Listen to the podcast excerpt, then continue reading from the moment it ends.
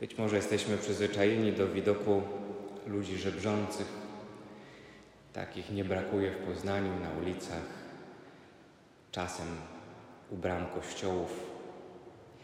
Można sobie dzisiaj zadać pytanie, co myślimy wtedy, kiedy widzimy człowieka żebrzącego? Czy myślimy sobie, że ma to, na co zasłużył? Czy porusza nas jakikolwiek odruch współczucia, litości, miłosierdzia? Czy oceniamy go? Czy wydajemy sąd o nim? Jaką przyjmujemy postawę wobec człowieka żebrzącego? To jest ważne pytanie, bo w gruncie rzeczy ta Ewangelia jest właśnie o tym. Nie o bogactwie i posiadaniu, ale o wrażliwości. Problemem tego bezimiennego człowieka bogatego jest to, nie to, że posiada, ale to, że nie ma wrażliwości na tego, który nie posiada. Nie widzi go. Nie widzi go dlatego, że skupił się i skoncentrował na tym, co ma, na swoim bogactwie. Tego bogactwa nie musimy rozumieć w sposób y, materialny. To nie musi chodzić tylko o pieniądze, o posiadanie. To może być wiele, wiele innych rzeczy, które nas zwyczajnie zaślepiają na drugiego człowieka. Bogactwo nie jest problemem, ale bogactwo może być trudnością w naszym życiu, bo może nam utrudniać dostrzeganie obecności Boga, może nam utrudniać życie miłością, ponieważ bogactwo może powodować, że staje się próżny, że staje się egoistyczny, że staje się samolubny. I właśnie to jest to, na co nam dzisiaj zwraca uwagę Ewangelia. Jeśli tak bardzo koncentrujemy się w naszym życiu tylko na tym, żeby się najeść, wyspać i odpocząć,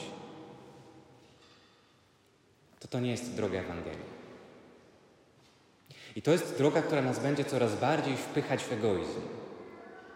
Do tego stopnia, że nie będziemy już nie tylko widzieć innych, ale być może kosztem innych będziemy realizować swoje egoistyczne pragnienia.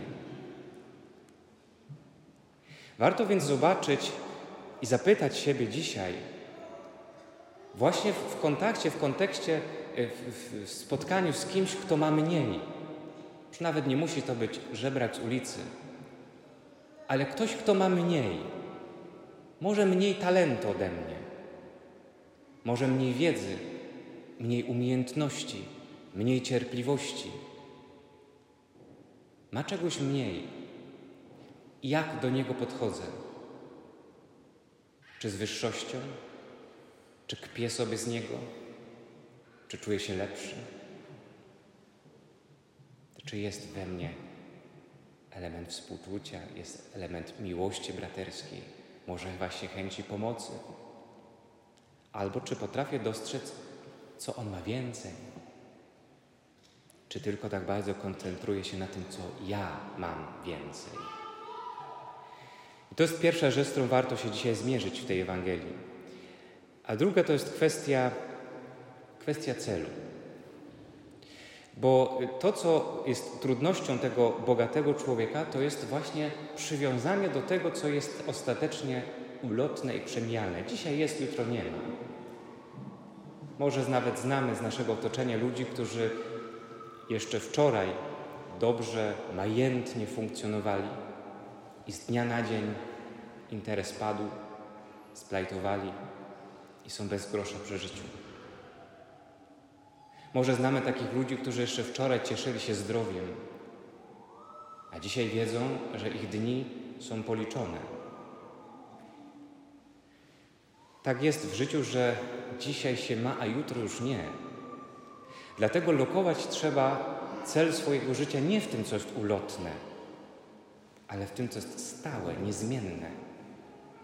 Czytaliśmy w ciągu tygodnia, w ostatnich dniach wyjątki z księgi Kocheleta.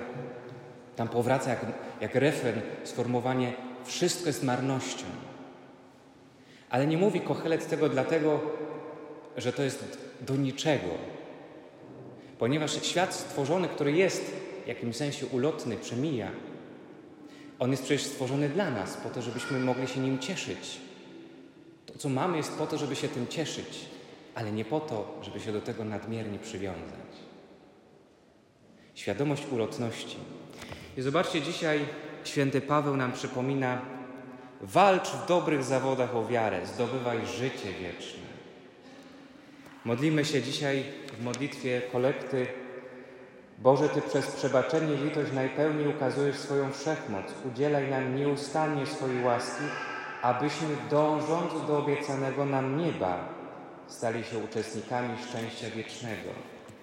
Liturgia nam dzisiaj bardzo wyraźnie nakreśla cel. Niebo, życie wieczne. To jest cel, bo to jest nieprzemijalne. A tym, który jest gwarantem obietnicy, jest Bóg, stały, niezmienny, także niezmienny w swojej miłości do nas.